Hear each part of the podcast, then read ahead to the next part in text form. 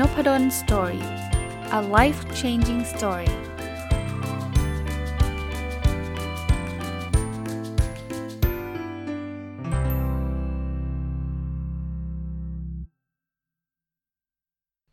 สวัสดีครับ ยินดีต้อนรับเข้าสู่นพดล story podcast นะครับ แล้วก็วันเสาร์นะครับ ยินดีต้อนรับเข้าสู่รายการ weekend entrepreneur หรือผู้ประกอบการวันหยุดนะ วันนี้เอาหนังสือเล่มหนึ่งนะครับ ที่จะเรียกว่ามันไม่ได้ เกี่ยวตรงๆกับผู้ประกอบการวันหยุดหรอก แต่ว่าผมคิดว่ามันมีเรื่องจิตวิทยาหลาย ๆ อย่างที่มันน่าสนใจนะ หนังสือชื่อภาษาอังกฤษชื่อ The Having นะครับแปลเป็นไทยชื่อความลับของความมั่งมีนะ เป็นหนังสือที่เขียนโดยคนเกาหลีนะครับ คือคุณ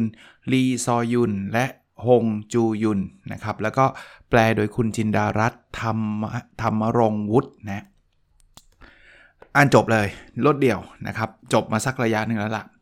ตอนแรกต้องบอกแบบนี้ว่ามีความลังเล เพราะว่าหลายคนก็อาจจะไม่ชอบเรื่องที่มันดูแบบจับต้องไม่ได้นะหลายคนชอบแบบ how to เลยทำยังไง ขายให้เดได้เยอะตั้งราคายังไง ซึ่งผมก็พูดมาตลอดนะ ในรายการผู้ประกอบการวันหยุดเนี่ยแต่ว่าเอางี้แล้วกันสำหรับผมเนี่ยที่ที่เอาเรื่องนี้มารีวิวให้ฟังเนี่ยผมคิดว่ามันไม่ได้มีอะไรเสียหายถ้าจะลองทำแล้วถ้าเกิดทำแล้ว มันไม่ได้ผลมันก็ คอนเซปต์ผู้ประกอบการมันหยุดก็ก็เลิกไปนะครับ มันไม่ต้องจ่ายเงินจ่ายอะไรมากมาย ผมผมเล่าให้ฟังก่อนถ้าเกิดใครเผื่อเผื่อฟังแล้วรู้สึกว่าโอ๊ยมันไม่ใช่เราจะได้หยุดฟังได้ก่อนนะมันคล้ายๆกดแรงดึงดูดนะจำใครอ่านหนังสือที่ดังมากเล่มหนึ่งก็คือ The Secret เนี่ยก็จะพูดถึงกดแรงดึงดูดว่าให้เราคิดให้เราอะไรอย่างเงี้ย แล้วมันก็จะดึงดูดสิ่งดีๆมา ซึ่งก็มีคน 2 กลุ่มเลยนะ กลุ่มที่เชื่อกับกลุ่มที่บอกโหไร้สาระมากไม่เชื่อ ก็หนังสือเล่มนี้ทำนองนั้นทำนองนั้นนะครับอันนี้ผมเริ่มต้นออย่างแรกนะครับ เป็นบทเรียนนะ ผมก็ไม่ได้มันเป็นเรื่องเล่า ผมถ้าเกิดใครสนใจไปซื้ออ่านเองได้เลยนะ เป็นเรื่องเล่าว่ามันมีคนหนึ่งที่จะเรียกว่าไม่ประสบความสำเร็จทางการเงินนะ่ะแล้วก็คุณพ่อเขาเนี่ยประหยัดมาตลอดชีวิตก็ก็เลยเหมือนกับ แต่สุดท้ายก็ไม่ได้รวยนะ จนกระทั่งเขาไปเจอแบบโคเขาใช้ว่ากูรูนะคล้ายๆโคชชิ่งอะนะ แต่ว่าคนนี้ก็คือคนที่ที่รวยแล้วแล้วก็มาช่วยเขาสอนวิธีการคิดให้กับเขาจนกระทั่งสุดท้ายเขาก็ประสบความสำเร็จเรื่องตีมันประมาณนี้นะแต่ว่าในในรายละเอียดเนี่ยเขาก็จะมีเรื่องเรื่องเล่าไปเรื่อยๆนะก็ก็อ่านเพลินดี แต่ที่ผมจะมารีวิว แล้วก็เอามาลิงก์กับผู้ประกอบการวันหยุดด้วยเนี่ยก็คือข้อคิดที่ผมได้นะครับ จากการอ่านหนังสือเล่มนี้ อันแรกเลยเขาบอกว่าความมั่งมี ความรู้สึกมั่งมีนะคือความรู้สึกเต็มตื้นที่คุณมีในช่วงขณะที่ใช้จ่ายเงินอ่าแปลว่างี้ครับ คือเวลารู้สึกรวยมั่งมีคล้ายๆเวลตี้นะคล้ายๆร่ำรวยนะ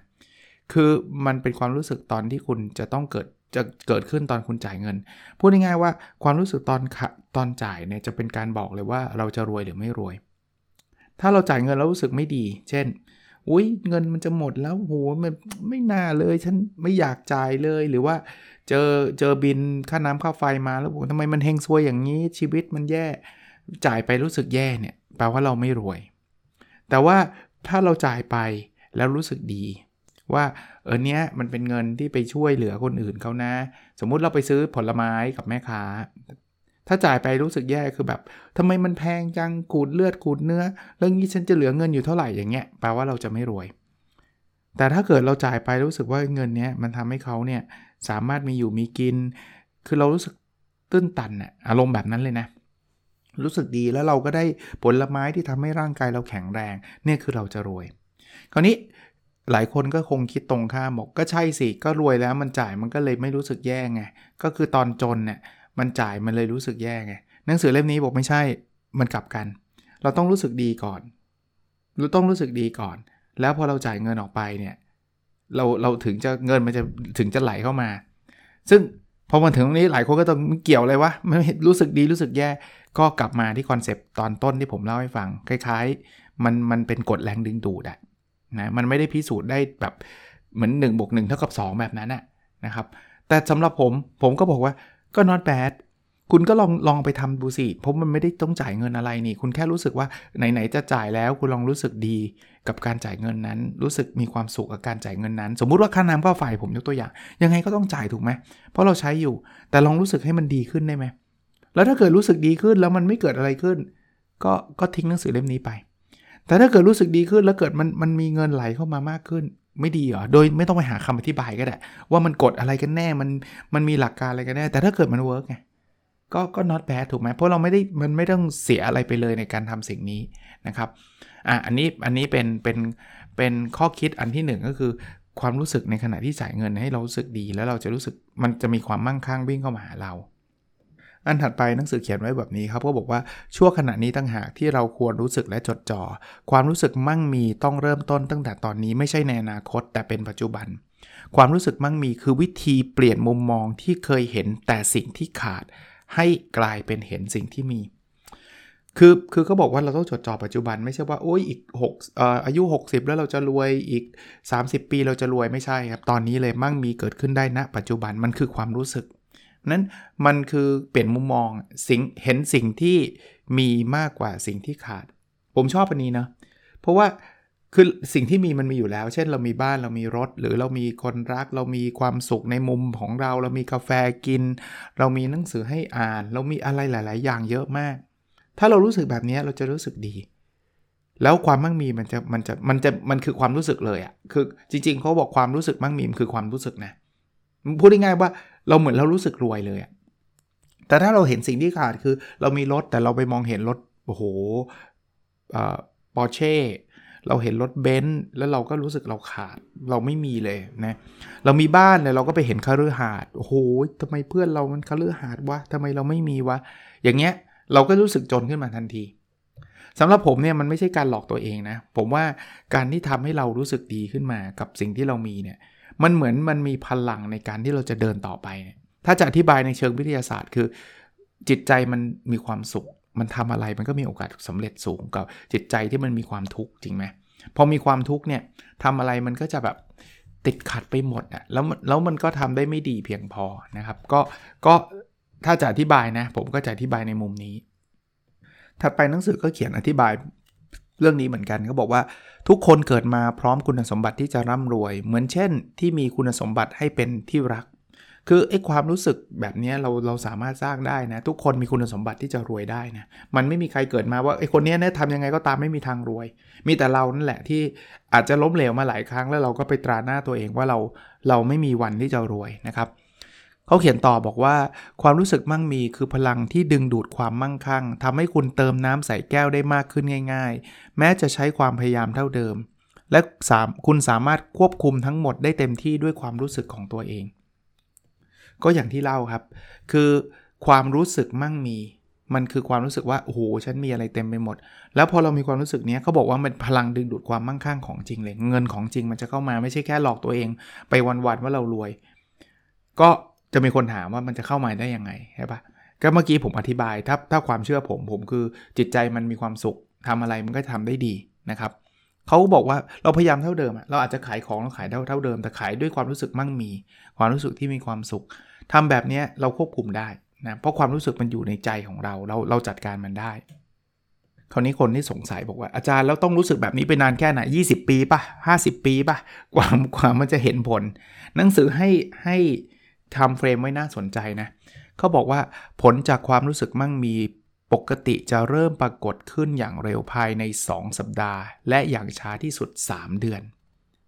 น่าสนใจมาก เพราะสำหรับผมเนี่ยสสัปดาห์มันไม่นานเลยนะ ถ้าเทียบกับกับอะไรหลาย ๆ อย่าง ลองลองทำสิ่งนี้ครับ เวลาใช้จ่ายเงินเนี่ยลองรู้สึกดีกับมันนะครับ แล้ว 2 เดือน ไอ้สสัปดาห์ผ่านไปดูซิมันเกิดอะไรไหม หรืออย่างช้าสุดลองทำสัก 3 เดือน มันก็ไม่ได้เดือดร้อนอะไรเราต้องจ่ายอยู่แล้วนะครับ แล้วถ้ามันไม่ออกอาจารย์ผม 3 เดือนแล้วไม่เห็นมีประโยชน์อะไรเลยก็เลิกนะครับ ก็ไม่ได้ทำอะไรนะเขาบอกว่าคุณไม่ต้องอดกลั้นในสิ่งที่ต้องการมาร์ชเมลโล่ไม่ได้มีแจกไว้แค่วันละชิ้น คือเขาบอกว่าคุณคุณอยากได้อะไรคุณคุณใช้จ่ายได้ แต่ต้องรู้สึกดีกับมันนะแล้วมาร์ชเมลโล่เนี่ย ใครเคยได้ยินคำว่า marshmallow test ปะที่เหมือนกับให้เด็กทดลองเด็กนะว่าเด็กคนหนึ่งเนี่ยเวลากินเขาแจกมาร์ชเมลโล่ไว้ 1 ชิ้นเนี่ยจะกินเลยก็ได้ หรือถ้ารออีกกี่นาทีไม่รู้จะได้ 2 ชิ้น แล้วเขาก็พบว่าคนที่รอจะเป็นเด็กที่เติบโตมาแล้วประสบความสำเร็จอะไรประมาณนั้นนะครับ แต่ว่าอันนี้เขาก็ยกตัวอย่างว่า เฮ้ยไม่หรอกคุณคุณคุณวันหนึ่งมันมีได้หลายชิ้น เพราะนั้นเนี่ยคุณไม่ต้องไปอดกั้นแบบ ฉันต้องประหยัด 30 ปีแล้วก็ฉันจะรวยไม่ไม่ใช่วิธีการนะครับสำหรับหนังสือเล่มนี้ไม่ได้บอกแบบนี้นะครับอ่าบางคนบอกอ้าวอันนี้อาจารย์หมายถึงว่าสองสองสองสองสัปดาห์นี้หรือ 3 เดือนนี้ที่อาจารย์บอกให้เห็นเนี่ยให้รู้สึกดีในการใช้จ่ายแปลว่า ผมก็สุรุ่ยสุร่ายเลยใช่ไหมผมอยากได้อะไรผมซื้อแหลกเลยใช่ไหมอย่างนี้ครับ ไม่ใช่คำตอบคือไม่ใช่เพราะตอนแรกผมก็ตั้งคำถามแบบเดียวกันว่าอ๋อเหรอ อยากได้อะไรซื้อเลยเหรอแล้วเราไม่เจ๊งเหรอวะอะไรเงี้ยเขาบอกงี้ ถ้าคุณให้ความสนใจกับสิ่งที่อยากได้จริง ๆ ก็จะห่างไกลจากการสุรุ่ยสุร่าย และซื้อของเพื่อไปโอ้อวดไปโดยธรรมชาติ การหลั่งไหลของความมั่งคั่งเป็นไปตามธรรมชาติ เช่นเดียวกับการท่องคลื่น ที่คุณต้องทำคือแค่อยู่ในเรือที่กำลังลอยน้ำไม่จำเป็นต้องพายด้วยซ้ำแปลว่าสุรุ่ยสุร่ายไม่ใช่ประเด็น ไม่ใช่ไม่ใช่สิ่งที่เขาสนับสนุนให้ทำ จ่ายเงินได้แต่ต้องจ่ายในสิ่งที่เราอยากได้จริง ๆ แล้วรู้สึกมีความสุขในการจ่าย ผมชอบตรงนี้นะ เป็นเป็นคัดพอยต์เลยนะ ไม่ใช่ซื้อไปอวดชาวบ้าน ถ้าเราจะซื้อไปอวดชาวบ้านโดยที่เราไม่มีเงินนะผมรับประกันได้เลยว่าเราจะไม่รู้สึกดีในการซื้อครั้งนั้น ถูกปะเงินก็ไม่มี แล้วอยากซื้อกระเป๋าสวยๆ จะได้ไปอวดเพื่อนๆรับรองเลยครับว่าเราจะรู้สึกแย่ เพราะเราเราต้องกังวลว่าโอ้โหเย็นเออแล้วเดือนนี้จะมีอะไรกินหรือเปล่าวะถูกปะอย่างเงี้ยเขาเรียกสุรุ่ยสุร่ายครับนะไม่ใช่ทำแบบนั้น เราซื้อในสิ่งที่เราคิดว่าซื้อแล้วมีความสุขซื้อแล้วคุ้มนะครับนะแล้วเราก็ซื้อไปนะครับซื้อไปนะเขาเขียนอีกอันหนึ่งเขาบอกว่าชีวิตคือการเดินทางที่เราออกค้นหารวบรวมตัวตนหลากหลายภายในตัวเราแต่ละคน ที่สุดแล้วเราต่างต้องเป็นตัวเอง คนเราจะพบพลังภายในที่ทำให้มีความสุขเมื่อได้เป็นตัวของตัวเอง อันนี้ก็อันนี้สำคัญเหมือนกันนะครับ เราต้องหาตัวตนเราให้เจอนะครับ แล้วเราต้องเป็นตัวเราเองนะครับ เรารู้เราไม่มีใครบอกเราได้หรอกครับว่าของชิ้นนี้เหมาะหรือไม่เหมาะสำหรับเรา ตัวเราเนี่ยจะเป็นคนค้นพบเองครับว่าเฮ้ย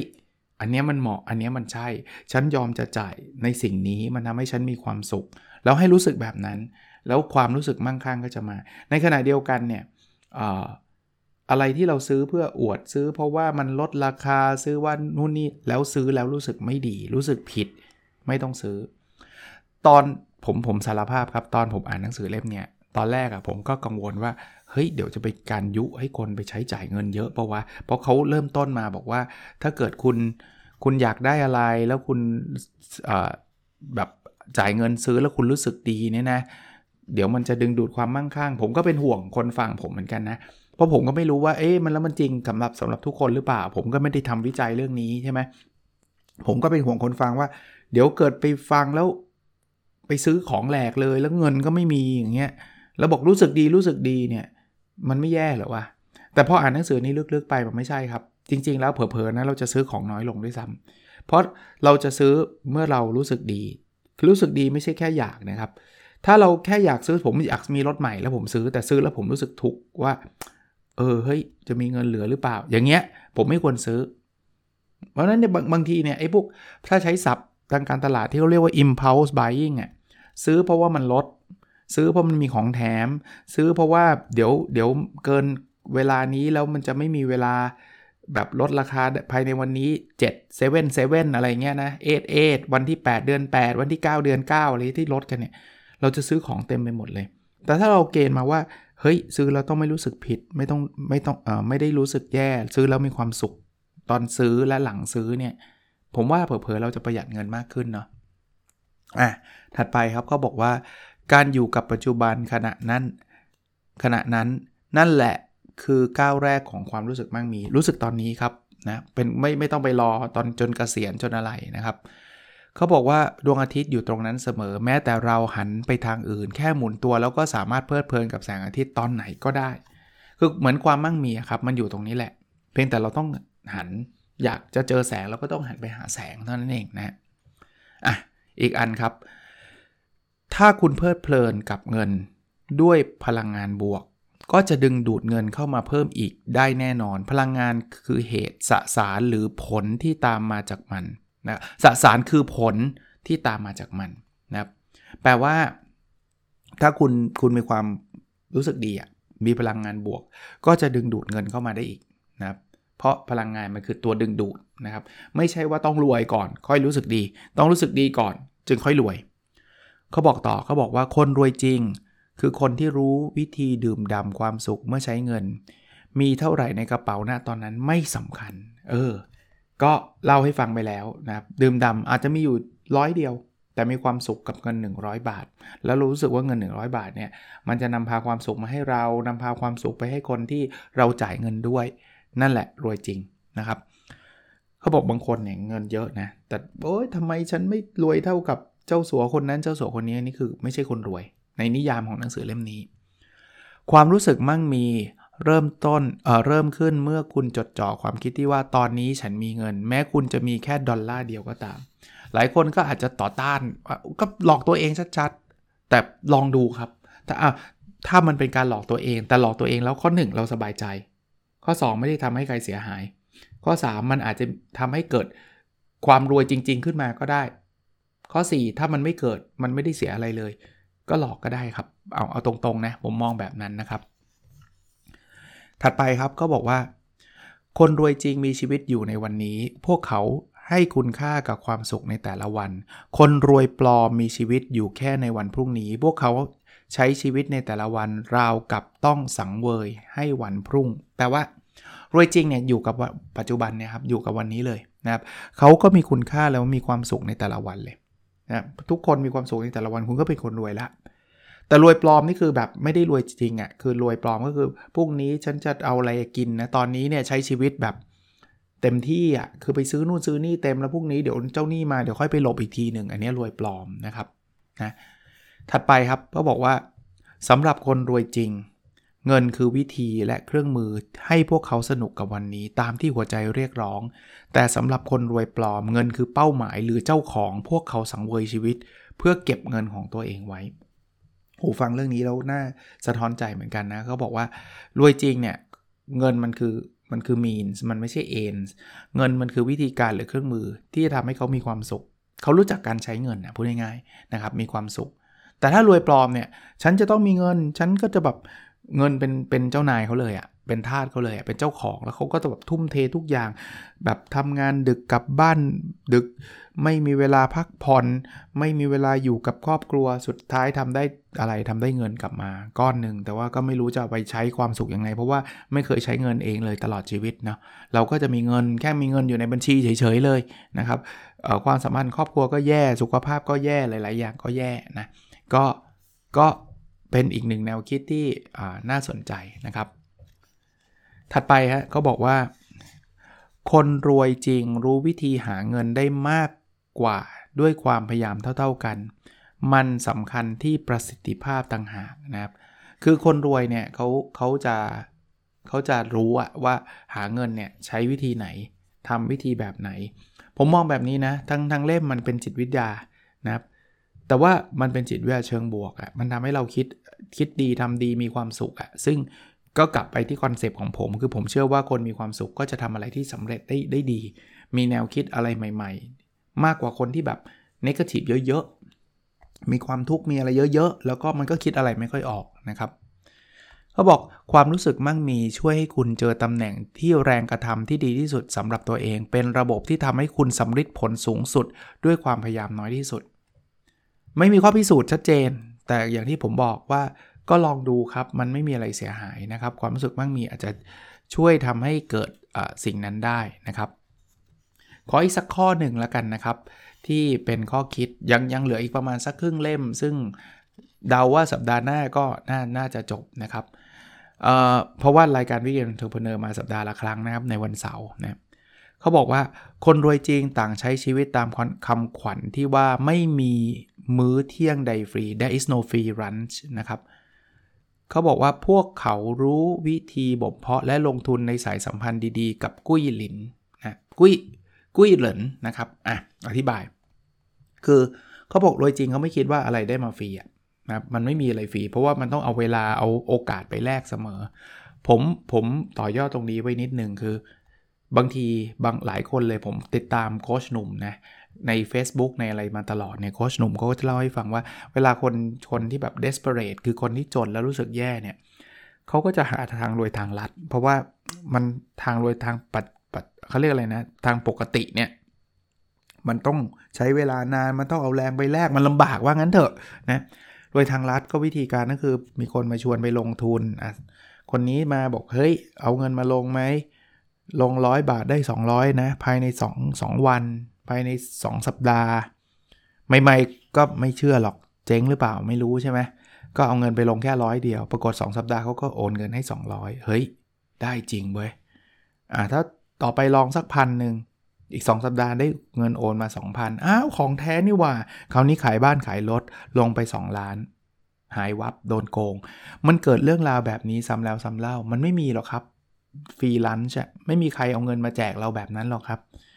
ไม่ว่าเขาจะสร้างเรื่องสร้างราวอย่างไรก็ตามนะ แล้วยุคนี้เนี่ยมันโหดร้ายนะ คือบางทีคนมันก็แบบ คือคือคนที่โดนหลอกมักจะเป็นคนที่จนมากๆอะ่ะ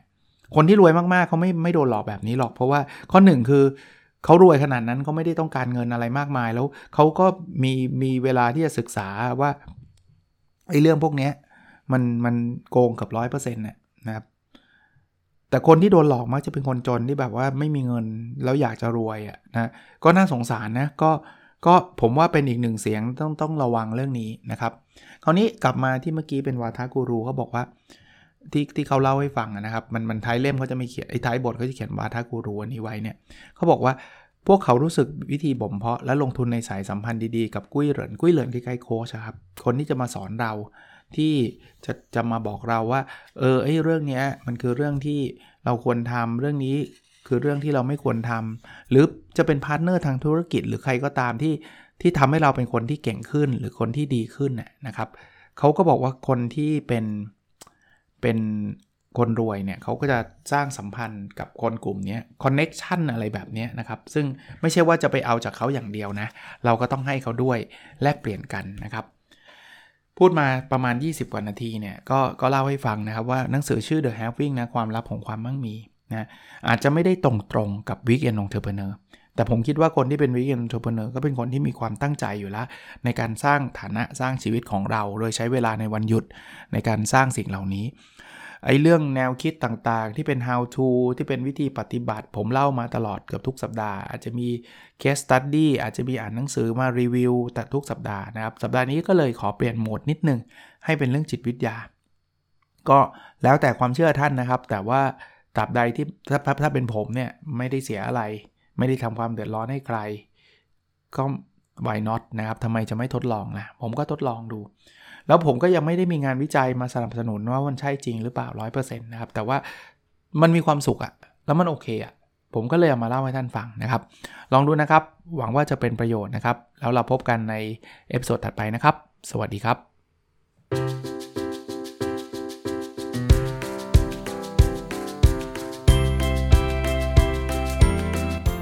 n o p a d o n Story